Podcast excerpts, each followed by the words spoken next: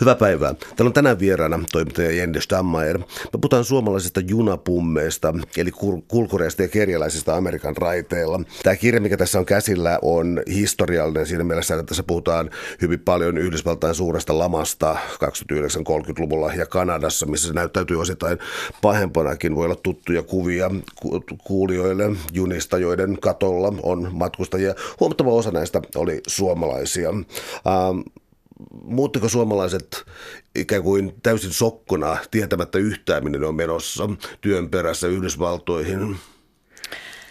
Um, tavallaan, joo.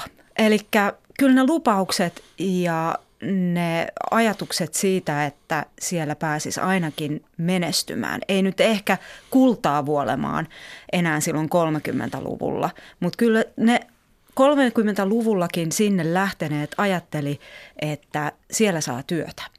Ja se tilanne sitten, kun sitä työtä, paljon puhuttua ja luvattua työtä, mitä nämä laivayhtiötkin niin promotoi mainoksissaan, että Kanadassa on, on erityisesti metsätyöntekijöille varma paikka. Ja sitten kun niitä töitä ei ollutkaan, niin olihan se mieletön pettymys. Eli tässä oli hyvin rahastamisen makua siis näillä laivayhtiöillä, siitä mikä ruusuinen kuva, jonka he antoivat. Sitten lopussa mun mielestä se oli kyllä niin kuin, kun mä seurasin niitä mainoksia, niin mä tajusin, että tässä nyt lupaillaan aivan liikoja. Eli New Yorkin pörssiromahdus oli jo 1929 osoittanut, että töitä ei todellakaan ole. Siellä suljettiin tehtaita ja tuotantolaitoksia. Ja silti nämä laivayhtiöt lupas näille nuorille sälleille, jotka meni sinne lippuja ostamaan, että töitä kyllä löytyy. Et onhan se niin kuin, aika härskiäkin, että nämä laivayhtiön edustajat kyllä varmasti tiesi, että sinne niin kuin, työttömien joukkoon he lähettää ihmisiä. No nyt kun me puhutaan näistä suuren laman vuosista ja sen jälkeisestä ajasta, tai lama on tosin kesti kyllä pitkään, mutta tota, oliko tämä, onko me ymmärtänyt oikein, että tämä oli ikään kuin toinen muuttoaalto Yhdysvaltoihin, että 1800-luvun lopussa oli jo tapahtunut laajaakin muutto, muuttoaaltoa? Joo, siis 1870-luvulla lähti suomalaisia vasta Amerikkaan ja silloin pääosin Yhdysvaltoihin. Ja sitten tämä Kanadan muuttoaalto alkoi vasta silloin 1920-luvulla, koska silloin Yhdysvallat pisti siirtolaissulun ainakin tiettyihin maihin ja Suomi kuului niihin. Ja suomalaiset sen takia siirsi sitten kohteensa sinne Kanadaan.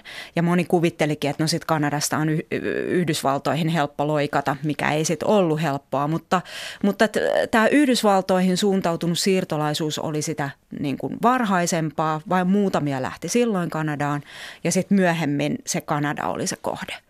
Ja sen takia just silloin 1930-luvulla, kun se lama oli suurimmillaan, niin myös silloin näitä kulkureita ja kerjäläisiä oli eniten nimenomaan Kanadassa, koska se tuore vasta tullut siirtolainen, niin se saapui sinne laman keskelle.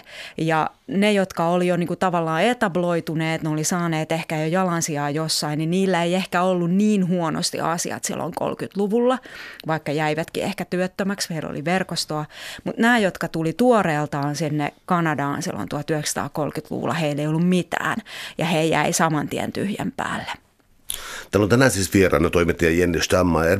Me puhutaan suomalaista junapummeista, kulkureista kerjäläisistä Amerikan raiteilla, lähinnä tuossa suuren laman aikaan. Ähm, Voisit käydä tällaisen pienen etymologisen osuuden läpi, koska tämä on, sä oot jännästi kaivannut esiin täällä monia synonyymejä erilaisille sanoille. On siis, ähm, no, on kiertolaisia, äh, tota, hobo, yksi sana englanninkielestä, mikä tähän löytyy.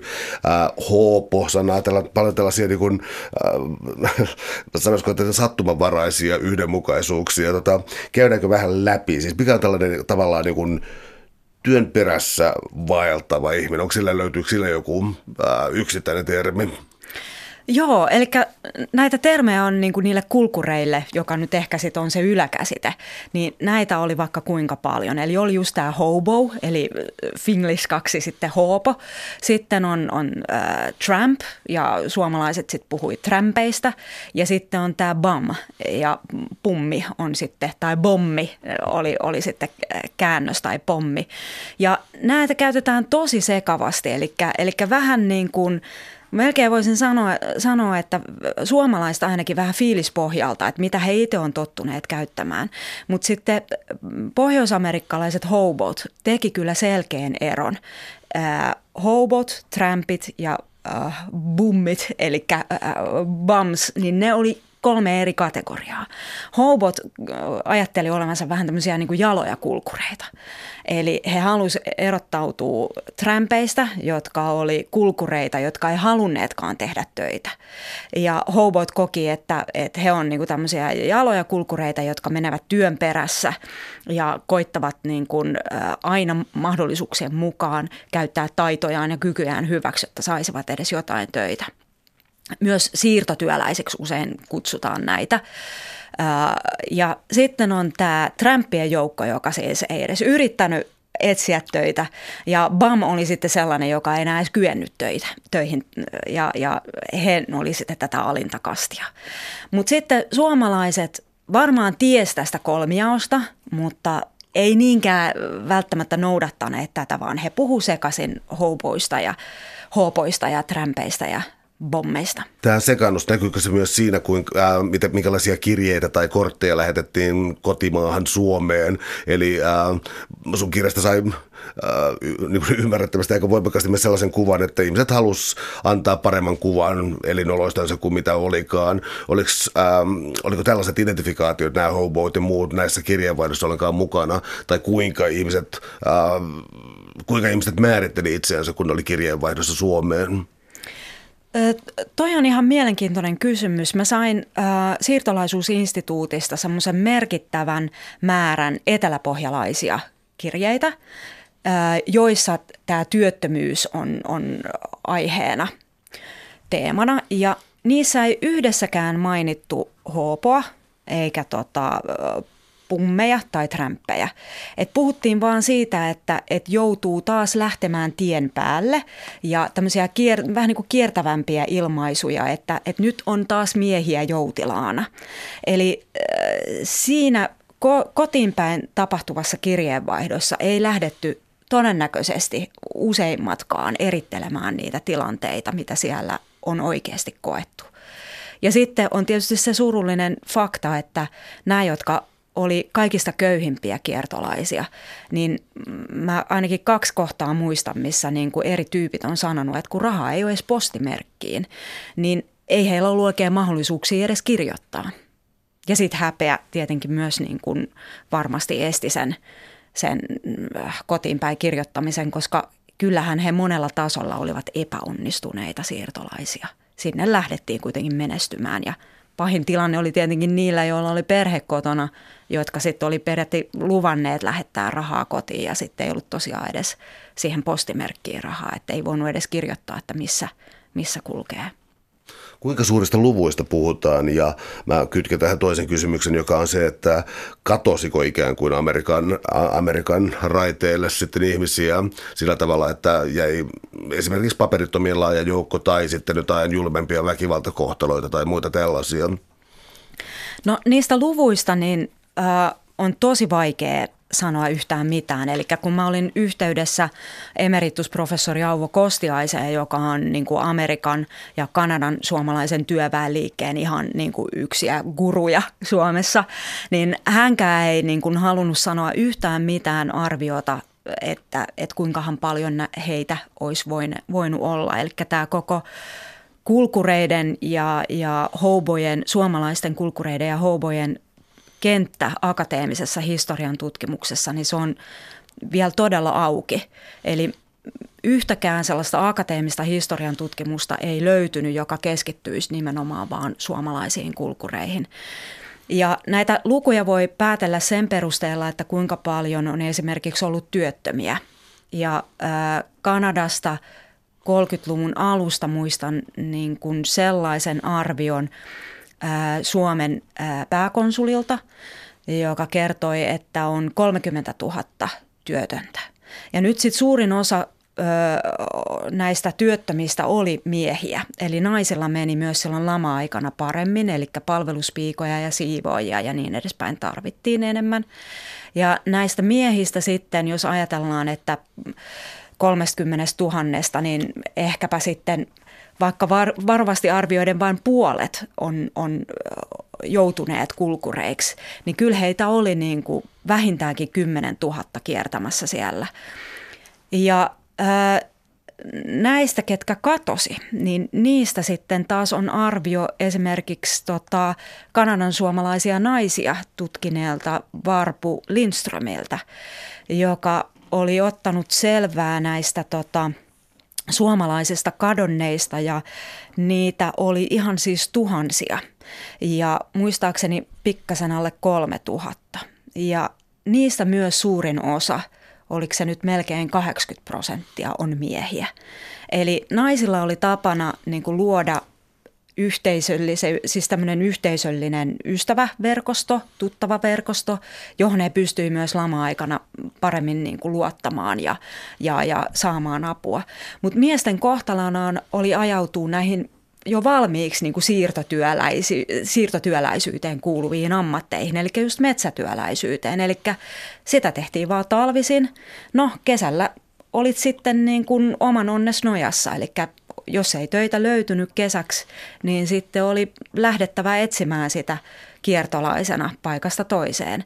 Ja se tilanne niin kuin joka tapauksessa näillä metsätyöläisillä oli se, että he kesän aikana oli niitä junapummeja ja talvekseen sitten saivat metsäkämpiltä töitä. Mutta sitten tämän suuren laman aikana ei löytynyt metsäkämpiltäkään. Niin silloin se tilanne oli kaikista pahimmillaan, eli silloin he olivat vielä talvenkin omillaan.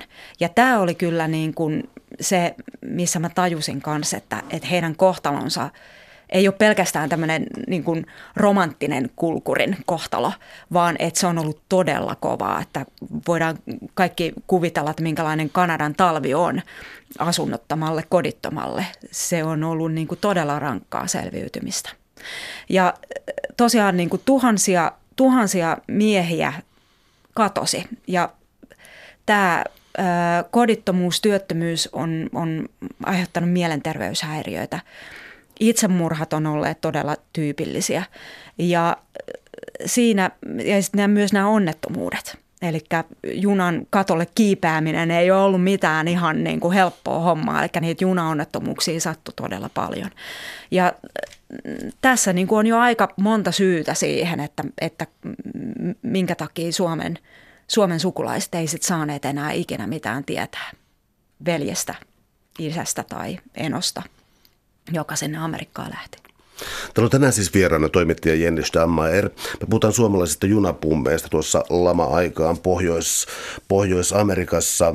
Mainitsit nämä väkivaltaiset kuolemat, mitä näissä junissa oli ja ähm, sun kirjassa piirtyy esiin aika, tai siis on jännä symbioosi tavallaan näiden äh, junapummien ja junayhtiöiden välillä, että yhtäältä joskus jopa tarvittiin apuvoimia, tarvittiin apuvoimia vaikkapa siis äh, hiilen käyttämiseen rankoissa olosuhteissa, joskus äh, puolueen, joskus niin ammattiyhdistyskortti saattoi pelastaa tilanteen ja joskus näytti siltä, että tehtiin enemmän tai vähemmän suunnitelmallisia murhia. Eli tämä, niin kuin, tämä kenttä on niin kuin todella laaja. Voisitko vähän avata sitä? Joo, siis tämä oli tota, tämä symbioosi mielenkiintoinen tilanne. Eli varsinkin silloin 1800-luvulla, kun äh, koneellistuminen ei ollut vielä niin pitkällä, niin viljankorjuu töihin tarvittiin ihan valtava määrä miestyövoimaa. Ja nämä hobot olisi niitä siirtotyöläisiä, jotka sitten joka syksy matkusti junien katolla sinne keskilänteen viljan viljelyalueelle ja vietti siellä sitten niin kuin kuukauden päivät jossakin leiriytyen ja, ja töitä tehden. Ja sitten myös nämä rautatieyhtiöt tarvitsi 1800-luvulla näitä hoboja ratatöihin. Eli kun tämä rautatieverkosto ei ollut vielä valmis kuin vasta, tai valmis ja valmis, mutta se oli vasta kehittymässä 1800-luvun ää, loppupuolella, niin ää, hobot kulkivat sitten näissä junissa ilmaiseksi seuraavalle ratatyö maaosuudelle ja näitä tarvittiin myös näitä lastaajia ja purkajia tavara-asemilla. Eli tosiaan niin kuin nämä rautatieyhtiöt tarvitsi näitä, viljelijät tarvitsi näitä siirtotyöläisiä, jolloin myös näitä ilmaiseksi vapaakyytiä ottavia houboja siedettiin junissa. No mutta sitten tämä koneellistuminen viimeistään 1900-luvulla, niin se muutti tilannetta niin, että, että hobot ei ollutkaan enää tarpeellisia. Ja silloin tämä äh, niin sanottu vaino hoboja kohtaan, niin se saa jossain määrin kyllä todella ihan sadistisia muotoja.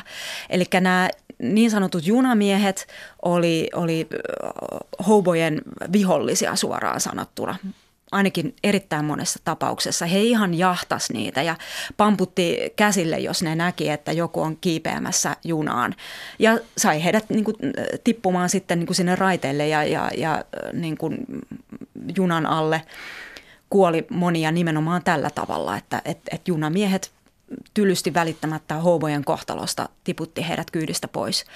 Ja sitten tota, tämä jatkui vielä niin, että rautatieyhtiöt palkkasivat tällaisia yksityisiä etsiviä yksityisiä poliiseja sitten sinne tavarajuna-asemille jahtaamaan näitä houboja. Ja esimerkiksi tämä yksi päähenkilöistä, Hanski, eteläpohjalainen Kortesjärveltä lähtenyt Hanski kertoo, että he olivat tavarajunassa yötä – ja kun aamulla tota, juna saapui asemalle, niin ovi avattiin ja siellä olikin nämä, just nämä yksityiset etsivät vastassa ja tota, koko porukka sai pampuista ja he pääsivät sitten karkuun. Mutta usein ja Oskari Tokoi kertoo tästä, joka oli myös junakulkurina 1890-luvulla, niin hän joutui kiinni junapoliisien äh, kiinni, äh, tai junapoliisit saivat hänet kiinni ja hänen porukkansa kiinni ja he joutuivat vankilaan.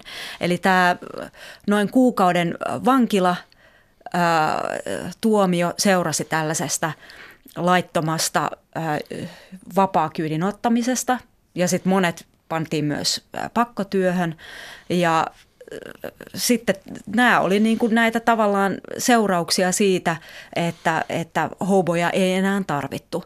Eli he joutuivat jatkuvasti pakenemaan näitä joko, joko junamiehiä tai sitten näitä, näitä etsiviä. No miten sellainen asia, että Oskari Tokko on tässä mainittu ja, ja, ja sitten sulla on ähm, haastatteluaineistoa C-kaseteilta löytynyt tällaista, tällaista aineistoa, niin äh, saitko sä sellaisen kuvan niistä, että äh, niissä peitellään jotain tai että niitä leimaa häpeää tai jokin tällainen, koska tietysti voisi niin hypätä tähän romanttiseen kelkkaan ja ajatella tätä vapautta tässä, mutta nämä, joiden, joiden elämäkertoihin sä perustuit, niin tuliko ne ikään kuin piilottelun kautta? Uh, joo, siinä on niin pieni semmoinen tendenssi, mutta, mutta nämä, jotka, jotka mä nyt valitsin päähenkilöiksi, niin he kertoo tarinansa hyvin sellaisella rehellisellä ja selväpäisellä otteella. Eli heillä niin kuin riitti ymmärrystä siihen, että he oli 17, 18, 19-vuotiaita, kun he sinne meni. He oli kielitaidottomia, he oli kouluttamattomia ja, ja oli lama, niin mitä muuta heille jäi mahdollisuuksia kuin koittaa selviytyä, miten vain kykeni. Eli he kertoo melko semmoisella niin kuin lakonisella ja sarkastisellakin niin kuin veijarimaisella otteella, että, että no tilanne oli se, että sitten oli vain pihistettävä niitä kanoja ja sitten oli murtauduttava niihin karjajuniin ja, ja otettava sikaa korvista ja vedettiin ulos ja, ja sitten pantiin sitten lihat siellä junkelileirissä soppapataan. Ja tämmöiset niin kuin, äh, kerjäämiskokemukset, taivasalla nukkumiset ja myös nämä pamputtamiset, niin kuin junapoliisin kiinni jäämiset, niin, niin ne on tavallaan osa sitä niin kuin nuoren miehen seikkailukokemusta. Eli se niin kuin ehkä kääntyy sitten heidän muistoissaan sellaiseksi vähän niin kuin Jack London henkiseksi kulkuriseikkailuksi. Eli sen takia niihin on pidettävä tiettyä etäisyyttä, että ihan kaikkea he eivät varmaankaan kerro. Mutta todella rehellisesti kertovat kaikki myös siitä työn vieroksumisesta, mikä on mun mielestä aika, aika kunnioitettavaa, että ei sinne niin kuin menty ihan millä tahansa nöyrällä asenteella, kun sitten he olivat esimerkiksi jossain junkelileirissä ja, ja farmari tuli kysymään että nyt olisi tuossa ojankaivuun hommia ruokapalkalla, niin tota, kokeneet junapummit sanoivat, että no ei me lähdetään, että tota, me tiedetään, että miten me saadaan tuo ruoka ja, ja majapaikka ilmatteeksi, että, että e, rahaa pitää olla. Ja samoin tota, esimerkiksi Lännen arvi sanoi, kun he olivat semmoisella työllistymisleirillä, Kanadan äh, hallituksen järjestämällä työllistymisleirillä, joka oli sitten vaan tämmöisellä niin sanotulla mahapalkalla, niin tota, he lähti sieltä lissuttelemaan pois. He tiesi, että missä oli veteliläisiä ja kaustislaisia junkelikängissä siellä mettässä ja tota, he meni sinne ja, ja tota, kyllähän nyt suomalainen maalta kotoisin oleva mies tietää, miten kesäisin saadaan metsästä ruoka. Ja, ja jäneksiä metsästettiin, että, että se oli vähän semmoista niin kuin, äh, veijarielämää samalla, kun sitten myös oli niitä rankkoja kokemuksia sitten, varsinkin ne talvet. Eli, eli lännen arvi selviytyi just näitä jäneksiä metsästämällä niin semmoisessa hietapenkkaan kaivetussa luolassa yhden talven. He asuivat siellä kuusi kuukautta peräti. Ne oli jossain siellä Kanadan metsien perukoilla ja kun ei ollut kahteen vuoteen, hän sanoo, että kahteen vuoteen ei, ei ihmisasumuksessa nukuttu. Niin siinä ei auttanut muu kuin turvautua näihin ihan niin kuin agraarisiin niin kuin metsästä ja keräilijävaistoihin ja taitoihin. Ja heillä onneksi sitä oli. Täällä on tänään siis vieraana toimittaja Jenni Stammajer. Me puhutaan suomalaisista junapummeista tuossa suuren laman aikana. Ähm, yksi tällainen kysymys kansallisuudesta, eli se, että kun perustettiin tällaisia ikään kuin äh, väliaikaisia asumismuotoja, tuota, hetkinen, mä etsin täältä nyt oikea sanaa, mutta sen täytyy olla varmaankin tämä junkeli, jungle, joka näissä, näissä oli. Oliko nämä ikään kuin kansallisuuden mukaan ikään kuin differentioituneita vai oliko niissä kaiken, kaikkien maan kansalaisia, joilla siellä vaan olemaan?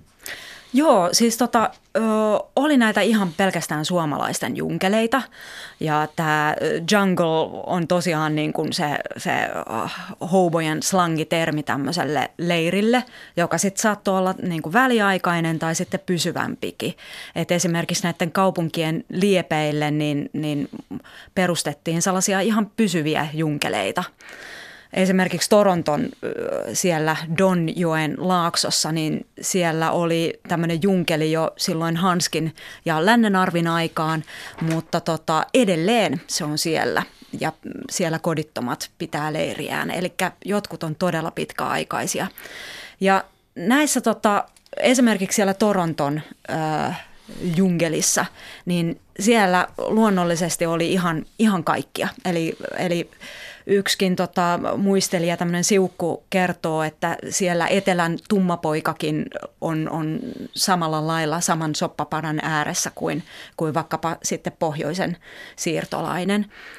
Ja tota, tämä oli niin kuin semmoinen yksi solidaarisuuden muoto mun mielestä. Eli jokainen, joka sinne leiriin tuli, oli tervetullut. Etenkin, jos hänellä oli jotain siihen soppapataan laitettavaa. Eli tämä oli niin kuin siellä leireillä semmoinen yksi ö, sääntö, numero yksi. Eli jos sinne tulet, niin, niin tule jonkun ruoan kanssa ja jaat sen muiden kanssa tasa-arvoisesti. Tai jos ei sulla ole mitään ruokaa, niin sitten korvaa siellä olemisesi työlläsi. Eli, eli siellä tehtiin kaikki työt yhdessä ja haluttiin niin kuin pitää siellä semmoinen solidaarisuuden henki yllä. Totta kai oli myös niin kuin, äh, tappeluita jotka varmaan oli niin kuin myös erittäin raakoja. Mutta siellä oli siis tämmöinen niin kuin junkelikomitea, joka sitten kokoontui, jos joku sääntöjä rikkoi. Eli yksi kaikista pahimmista ö, rikoksista oli se, että jos jonkun nukkuvan hoboon taskusta esimerkiksi vei rahaa. Äh, jos tällainen jäi kiinni, niin Junkelikomitea saattoi rankaista erittäin ankarasti. Esimerkiksi yksi tämmöinen äh, rankaisumuoto oli ruoskaniskut. Ja tota, tämä piti sitten niin kuin tavallaan sen, sen äh, tilanteen aisoissa. Eli siellä aidosti yritettiin niin kuin auttaa toinen toisia, koska kaikki oli samalla viivalla. Ja yksi näiden tota, hobojen säännöistäkin niin kuin kertoi että, tai, tai vaati, että auta toista hoboa aina kun voit. Et itse tiedä milloin tulet seuraavaksi tarvitsemaan apua. Eli tämä tämmöinen niin kuin solidaarisuus oli, oli erittäin tärkeä ja määrittävä tekijä näissä niin kuin, sekä siellä tavarajunissa että näissä, näissä leireissä. Ja sitten mä tein mielestäni niin kuin aika yllättävän löydön, että tosiaan näitä suomalaisten omia leirejä oli myös. Ja Suomen Kuvalehti oli käynyt 30-luvulla tekemässä näistä suomalaisten omista hökkelislummeista kuvareportaasinkin. Ja ja mun mielestä ne kuvat oli kyllä todella shokeraavia, että ne oli niin kuin ihan siis tämmöistä niin kuin aaltopelti hökkelimajaa vieri vieressä. Mä olin Montrealin kaatopaikan kupeessa ja nämä suomalaiset olisivat sieltä kaatopaikalta kantaneet erilaiset tarvekalunsa, mitä nyt keittoastioita ja, ja siihen niin kuin asumukseen tarvitsivat. Ja tota, tällaisessa hökkelissä, hökkelislummissa he viettivät sitten tota, kenties ihan useita vuosia. Ja tämä on niin kuin mun mielestä se semmoinen, mikä on jäänyt ylipäätänsä niin kuin tästä Amerikan siirtolaisuudesta jotenkin sy- syrjään, että, että se työttömien ja kodittomien valtava määrä joutui kärvistelemään sitten niin kuin kesät, talvet ihan niin kuin todella ankeissa olosuhteissa ja epäinhimillisissä olosuhteissa. Sun kirjassa on ikään kuin huoneen tauluja myös tästä, millä tavalla käyttäydytään juuri toi, mihin sä äsken viittasit, siis moraalikoodistoa, ettei toiselta houvoilta varasteta sen nukkuessa mitään. Mutta sitten samaan aikaan, tuohon aikaan Amerikan historiassa alkoi myös tota, esimerkiksi AY-liike ja muuta alkoi nostaa päätänsä voimakkaasti, oli vähän aikaisemminkin tehnyt sen ja suomalaiset oli melko tunnetusti aika, aika tällaisissa sosialistisissa ja kommunistisissa liikkeissä siellä voimakkaasti mukana. Kuuluuko tähän niin hobo-kulttuuriin, kuuluuko siihen myös tämä poliittinen organisoituminen vai tuliko se vasta myöhemmin? Joo, se alkoi tota, äh, hobojen organisoituminen alkoi jo 1800-luvun lopulla – ja silloin tätä niin sanottua IVV-liikettä, eli tällaista vasemmistoradikaalia syndikalistista International Workers of the World, äh, eli myös puhutaan wobbleista tai, tai suomalaiset puhuu tuplajuulaisista, koska siinä on niin kuin IVV, kaksois-V, kaksois-V, niin nämä tuplajuulaiset, niin ne äh, vasta 1900-luvun alkupuolella – alkoi tota, järjestäytyä ja Hobot oli keskeinen osa tätä IVV-liikettä ja ideologiaa, koska tota, tämä vasemmiston radikaali liike katsoi, että kulkuri on itse asiassa kapitalismin pahin vastustaja, koska kulkuri ei suostu palkkaorjaksi. Eli jos ö, työnantajalla ö, työolosuhteet ei, ei täsmää, jos palkka ei täsmää, kulkuri lähtee eteenpäin. Ja tämä kulkurin kohottaminen ihanteeksi oli sitten myös se, että minkä takia monet kulkurit sitten myös niin kuin liittyi tähän IVV-liikkeeseen. Myös IVV auttoi näitä siirtotyöläisiä parantamaan työolosuhteita, eli, eli se oli ainoa tämmöinen poliittinen liike, joka ymmärsi siirtotyöläisiä sen ajan Pohjois-Amerikassa. Ja suomalaisia kuuluu tähän IVV siis ihan niin kuin hämmentävän paljon. Eli, eli suomalaiset oli suurin etninen ryhmä jotka, jotka niin kuin oli IVVssä mukana. Ää, niitä IVV-läisiä suomenkielisiä lehtiä ilmestyi ja, ja siis niin kuin noin 10 000 on, on tämä niin suomalaisten IVV-läisten määrä tuossa 20-luvulla. Ja tota, ja se on ihan, ihan merkittävä määrä, jos ajattelee, että noin niin kuin 100, 150 000 on ollut niin kuin IV-väläisiä yhteensä silloin. Ja nämä suomalaiset on niin kuin epävarmaa, että kuinka moni näistä kymmenestä tuhannesta suomalaisista nyt sitten on ollut houboja. Mutta siirtotyöläiset joka tapauksessa joutui elämään ainakin niin kuin jonkun aikaa vuodesta tämmöistä niin kuin kulkurin elämää. Ja on todennäköistä, että, että näistä kymmenestä tuhannesta melkein kaikki on edes niin kuin jonkun matkan ottaneet vapaa kyytiä ja, ja asuneet väliaikaisesti tällaisessa junkelissa. Ja tämä on niin kuin myös Houbojen tutkimuksessa se, se selkeästi se vaikea puoli, että, että tämä junapummien kokemus on saattanut lama-aikoina kestää kaksi vuotta yhtä, yhtä pötköä. Mutta sitten on tällaisia, jotka on kenties vain yhden kesän kulkeneet kulkureina silloin tällöin. Ja sitten on sellaisia, jotka on ehkä joutuneet vain yhden tai kaksi kertaa ö, ottamaan sitä vapaa kyytiä, mutta silti heillä saattaa olla aivan samoja kokemuksia just siltä yhdeltä tai kahdelta matkalta kuin, kuin näillä, jotka on olleet peräti 20 vuotta kulkureita. Eli sitten on näitä, jotka on ihan, ihan niin kuin vapaaehtoisesti ottaneet tämän elämäntavakseen, eivätkä, niin kuin, eivätkä niin kuin muuta, muuta niin kuin pysyvämpää työpaikkaa enää haluakaan. Ja, ja nämä, jotka on olleet tavallaan vain osan vuotta mukana, niin he kertoo samantyyppisistä kokemuksista kuin, kuin nämä, jotka on, on olleet sitten pidempään. Täällä on tänään siis vieraana toimittaja Jenny Stammayer. Me puhutaan suomalaisista junapummeista, kulkureista ja kerjäläisistä Amerikan raiteilla tuossa 1920-30-luvulla se, että suomalaiset oli niin organisoituneita näihin erilaisiin mm, työväestön ja, ja, ja sosiaalistisiin liikkeisiin, saattaako olla, että kysymys oli myös siitä, että suomalaiset eh, ehkä heikommin kuin muut kansakunnat assimiloitui tai siis sopeutui tähän yleiseen amerikkalaiseen väestöön ja pitivät niin kuin toisiaan, mitä se nyt sanoisi, jotenkin halvauksenmaisesti kiinni toisistaan? Joo, to, tosiaan takaisin tähän politiikkaan. Mulla äsken unohtui jo tämä fokus, koska tota, on, niin, on niin tavallaan äh, monta asiaa kytköksissä tähän. Tilanne siinä politisoitumisessa oli myös niin kuin todellakin se, että, että nämä syrjäytyneet suomalaiset koki, että tämän politisoitumisen kautta, eli tämän radikalisoitumisen kautta he saivat jotain aikaiseksi. Eli ne työolosuhteet kaivoksissa ja metsäkämpillä oli, ne oli aivan epäinhimillisiä. Ja sitten tota, tämä ennakkoluuloinen suhtautuminen suomalaisiin, niin se tuli myös ilmi erittäin monessa muistelussa. Eli suomalaiset ei olleet pelkästään niitä, niitä rehellisiä ja, ja kovia, kovia työntekijöitä, vaan heitä kohtaan siis kohdistui ihan suoraa rasismia. Ja nyt me kaikki muistetaan niin näitä rotuteorioita, niin, niin suomalaistahan yhdistettiin tämmöisiin mongolideihin ja, ja oli niin kuin jopa yksi oikeudenkäyntikin, jossa yhtä suomalaista niin kuin, ää, tai yhden suomalaisen mongoliudesta käytiin oikeutta. Eli tämä oli niin kuin yksi seikka, mikä määritti suomalaisia, kun he halusivat hakea töitä. Eli heihin kohdistui tämmöisiä ennakkoluuloja siitä, että kuinka metsäläisiä ja, ja raakalaisia, että ovatko he edes ihmisiä. Näiden rotuteorioiden lisäksi kyllä suomalaisissa itsessäänkin oli myös syytä. Eli täytyy kuvitella nyt sitten tämmöinen niin kuin valtava metsätyöjätkien joukko, joka sitten keväisin tulee sieltä metsäkämpältä. Ja kun ne tulee sinne kaupunkiin, niin mitä suomalainen nuori mies alkaa tehdä, kun se pääsee vihdoin vapauteen ja sillä on rahaa taskussa? No ne alkoi dokaamaan ja, ja ryyppäämään ja rellestämään siellä pikkukaupungissa niin, että, että ihmiset suorastaan pelkäs niitä. Eli valtava määrä nuoria miehiä vetelehtimänä, vetelehtimässä toimettomana – herätti tietenkin kauhua paikallisissa.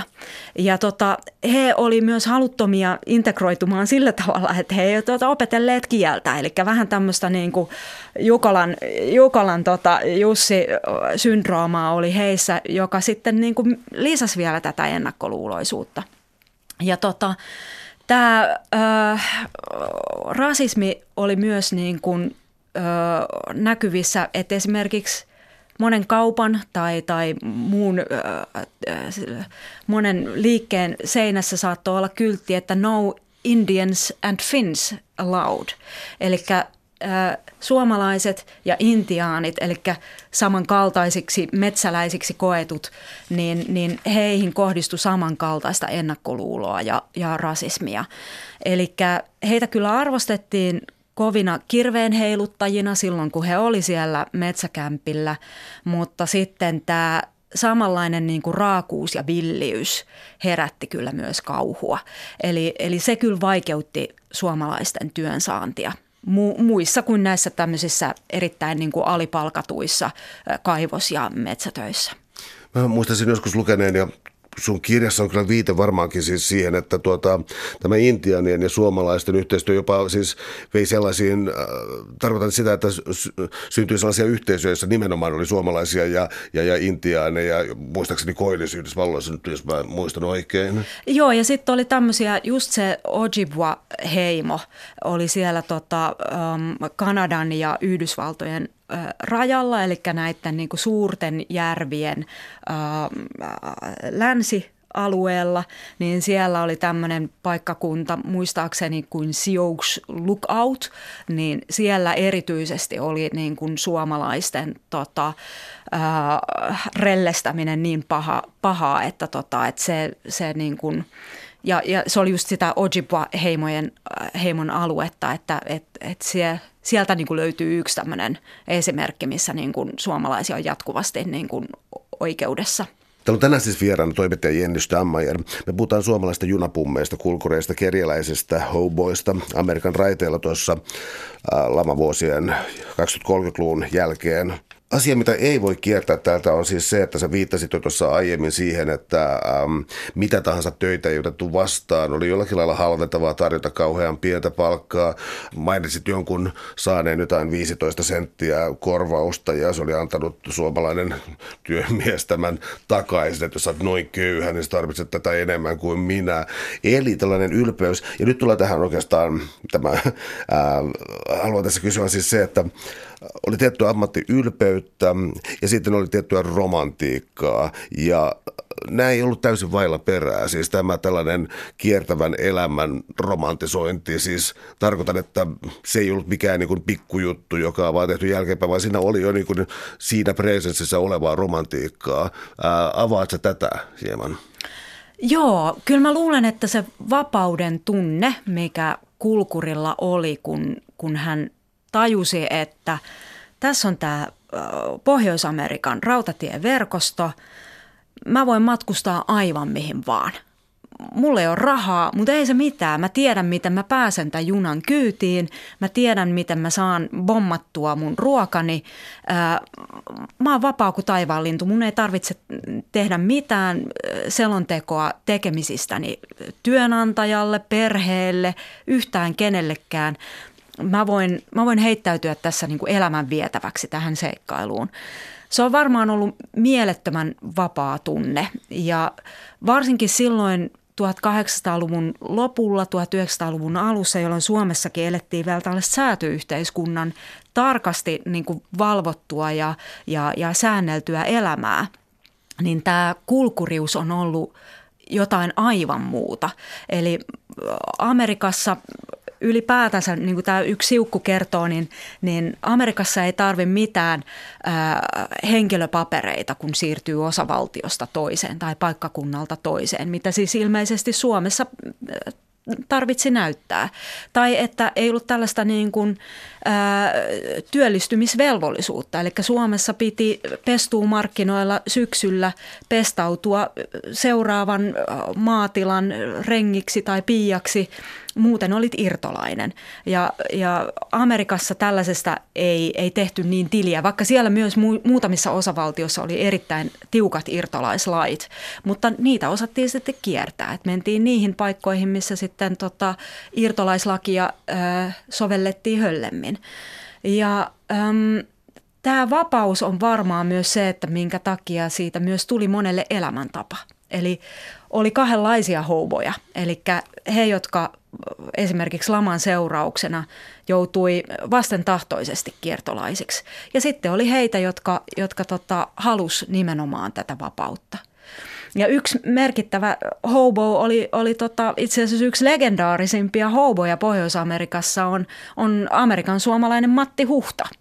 Hänen vanhempansa oli Ilmajoelta kotoisin ja hän oli itse syntynyt kylläkin Astabulassa ohiossa, mutta tota, hän kyllästyi siihen suomalaiseen siirtolaisyhteisöön ja tota, hän irtisanoutui työstään, hän jätti perheensä, hän oli suomalainen vaimo, peräti neljä lasta ja hän jätti sen suomalaisyhteisön. Ja tota, 30 vuotta suurin piirtein oli kulkurina – kirjoitti valtavat määrät erittäin merkittävää kulkurilyriikkaa, teki protestilauluja ja nimenomaan tähän niin kuin IVV-liikkeeseen liittyviä protestilauluja. Ja tota, kirjoitti näiden IVV-läisten ja muihin työväenliikkeen lehtiin semmoisia purevia kapitalismia ja ylipäätänsä niin kuin ihmiselämän kierroutta ja vinoutuneisuutta kritisoivia pamflettitekstejä. Ja tota, Matti Huhta otti tällaisen taiteilijanimen kuin T-Bone Slim. Ja se on ihmeellistä, että sitä Suomessa ei, ei tunneta paremmin, koska tota, T-Bone Slim on ihan niin kuin legendaarinen käsite. Kaikki, jotka vähänkin kulkuriutta ja, ja, ja työväen romantiikkaa Pohjois-Amerikassa tuntevat.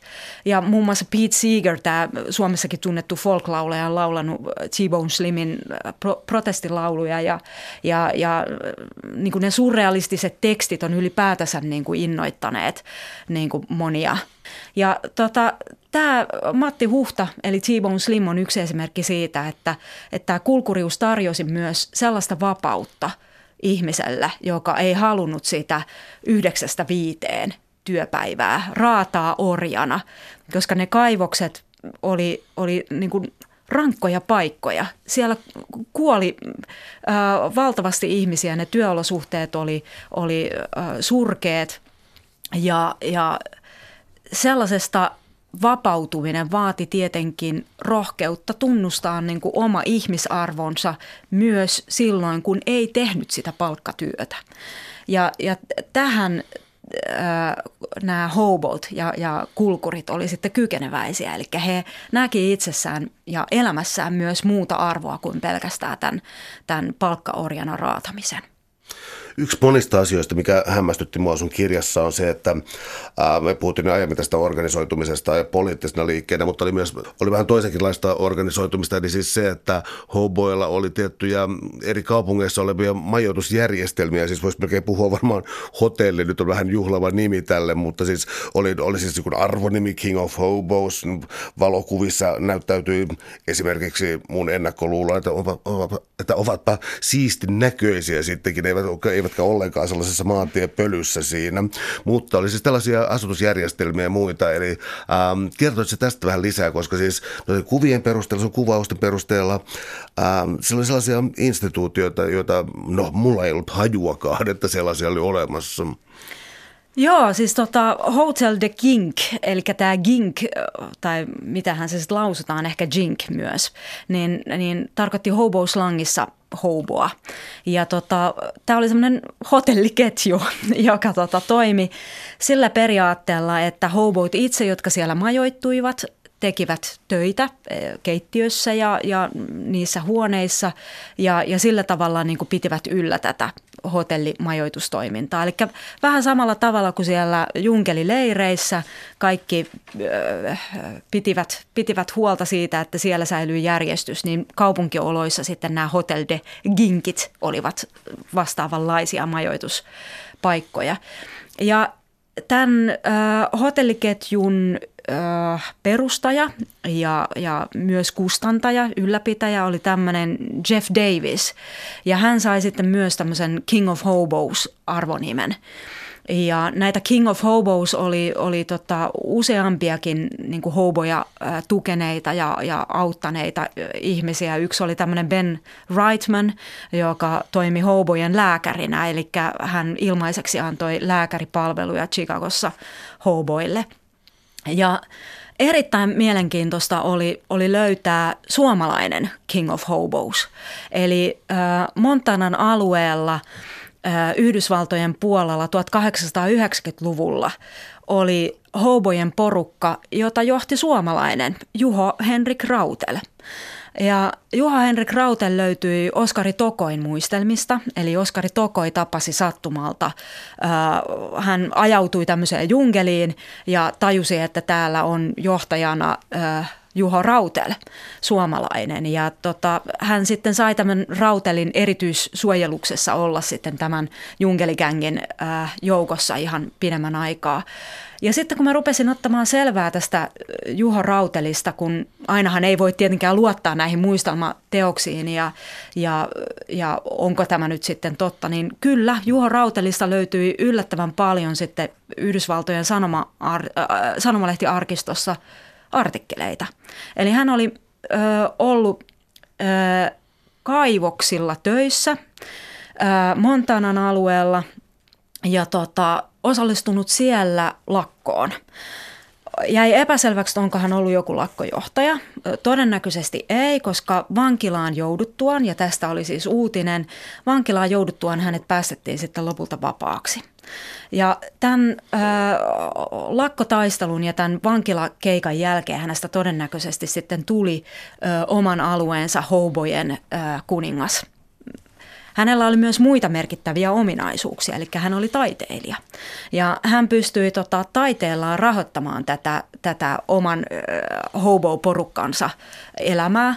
Eli hän kävi siellä tota, Helenan kaupungissa Montaanassa tekemässä liikkeiden seiniin mainospiirustuksia, maalauksia. Ja tienasi sitten sillä rahaa ja, ja toisen rahan ja jakoi solidaarisesti sen oman hobo-porukkaansa kesken. Eli nämä kaksi ominaisuutta jo niin kuin keskeisiä, minkä takia hän todennäköisesti olisi valittu kuninkaaksi, hobo-kuninkaaksi, mutta todennäköisesti hänellä on ollut myös tämmöisiä niin kuin ideologisia tai tämmöisiä filosofisia, henkisiä ominaisuuksia, minkä takia niin kuin hänestä sitten tuli King of Hobos. Moni muistaa esimerkiksi tämän niin kuin Utopia-yhteisö Sointulan ja, ja Matti Kurikan, joka oli keskeinen niin kuin ideologia ja filosofia johtajahahmoja. Ja jotenkin mä niin kuin näin niin kuin tässä Juho Rautelissa jotain samankaltaista. Ja, ja hän oli siis tämmöinen selkeästi tämmöinen elämäntapa hobo, joka ei, ei yrittänytkään niin kuin enää sinne kaivoksille. Ei hän tosin olisi sieltä kaivoksilta töitä saanutkaan, koska joutui mustalle listalle. Mutta hän vietti selkeästi useampia, useampia vuosia hobona, koska arkistojen mukaan sitten seuraava sanomalehti artikkeli hänestä oli, että – hänet oli löydetty morfiini ja, ja alkoholi humalassa Montanan Helenan kadulta hourimasta. Eli hänellä oli tämmöinen juoppahulluuskohtaus siellä. Ja tota, hänet ilmeisesti tunnettiin sen verran hyvin siellä, että hänestä tehtiin tällainen artikkeli, että, että taiteilija Rautel on nyt pantu mielisairaalaan. Ja tämä oli myös aika koskettavaa sitten niin kuin, äh, löytää tällainen uutinen siitä, että, että tämä kuningas ja, ja ihailtu ja johtajaksi nostettu, niin hän ei kestänytkään sitä elämää. Eli mm, se on kuitenkin niin rankkaa, että monen mielenterveys ei sitä, ei sitä kestänyt ja, ja päihdeongelmat oli hyvin tavallisia. Ja se, että, että tosiaan tällä kuninkaalla sitten myös ei, ei, ei kestänyt ää, mielenterveys oli aika koskettava löytö. Ja sitten tämän Hobo kuninkaan elämän päätös on, on kanssa aika, aika mielenkiintoinen. Eli seuraava sanomalehti uutinen löytyy, että hän on jäänyt kiinni jostain pikkurikoksesta tuolla Kalifornian tietämillä. Ja todennäköisesti hän on, hän on kuollut melko äh, menestyvänä ja varakkaana leskenä. Eli äh, pieni, pieni niin kuin ilmoitusluontoinen uutinen kertoi, että hän on perinyt vaimonsa talon kiinteistön, eli todennäköisesti sen talon, missä he ovat asuneet hänen vaimonsa kanssa. Ja täältä oli sitten San Franciscossa, Kaliforniassa. Eli, eli tota, hän on sitten vanhoilla päivillään asettunut sinne Kalifornian lämpöön ja kenties sitten tällaisena akvarellimaalaajana sitten siellä äh, viettänyt vanhuuden päivänsä ja hobo-aikoja muistellen. Täällä on tänään siis vieraana toimittaja Jenni Stammajer. Me puhutaan suomalaista junapummeista, eli kulkureista ja kerjäläisistä Amerikan raiteilla 1800-1900-luvun taitteessa, erityisesti tuossa lama-aikoina. Me ollaan tavallaan koko ajan tässä keskusteltu, anteeksi jos on johtanut keskustelua tässä mielessä väärään suuntaan, mutta me ollaan puhuttu aika maskuliinisesta kulttuurista. Suomalaisen kansalliseen itseymmärrykseen usein liitetään käsitys siitä, että täällä on vahvat naiset. Se, ja tuota, tämä pitää paikkansa myös tässä sun kirjassa. Siis sitä ei tule alkuun ollenkaan ajatelleeksi, koska automaattisesti ajattelee enemmän niin maskuliinisina hahmoina, mutta se ei ole koko kuva tästä, mitä nämä hobo-naiset olivat sitten. Hobo-naisia oli, heitä oli vähemmistö. Eli kyllä tämä niin hobo-kulttuuri on erittäin miehinen kulttuuri. Siitä ei pääse mihinkään. Mutta naisia oli ja niin kuin pohjoisamerikkalaisessa hobo-tutkimuksessa, niin hobo-naisia oli esimerkiksi niitä, jotka lähtivät karkuun väkivaltaista aviomiestä tai, tai köyhyyttä ylipäätänsä. Ää, tai sitten tota, ää, oli myös näitä, jotka ottivat sen elämäntavakseen. Eli tässä niin sanotussa IVV-liikkeessä oli erittäin paljon naisia myös mukana. Ja, ja monet naisista oli erittäin taitavia agitaattoreita ja he kiersi sitten puhujamatkoilla ja monilla ei välttämättä ollut mitään rahoitusta tähän, tähän kiertolaisuuteen ja tähän niin kuin agitaatioon – tai se raha oli, oli riittämätön, joten he samalla tavalla otti vapaa kyytiä niin kuin hobo-miehetkin. Ja äh, pohjoisamerikkalaiset naiset identifioituivat sitten myös hobo-naisiksi.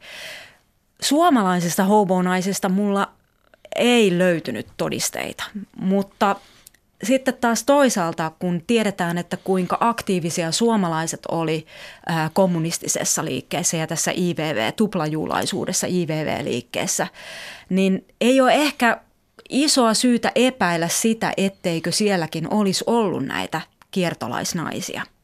Ja yksi tämmöinen merkittävä valtavan pitkän puhujamatkan tehnyt, puolitoista vuotta kestäneen puhujamatkan tehnyt oli Sanna Kannasto, niminen nainen, joka oli Kanadan suomalaisen sosialisti järjestön. Tämä nimi saattaa nyt mennä väärin, koska ne nimet muuttuu jatkuvasti ja, ja näin, mutta tota, kuitenkin hän sai ää, rahaa ja palkkaa tästä tästä niin kuin puolitoista vuotta kestäneeltä puhujamatkaltaan, koska Sanna Kannosta tiedettiin erittäin sinnikkäänä ja hyvänä puhujana.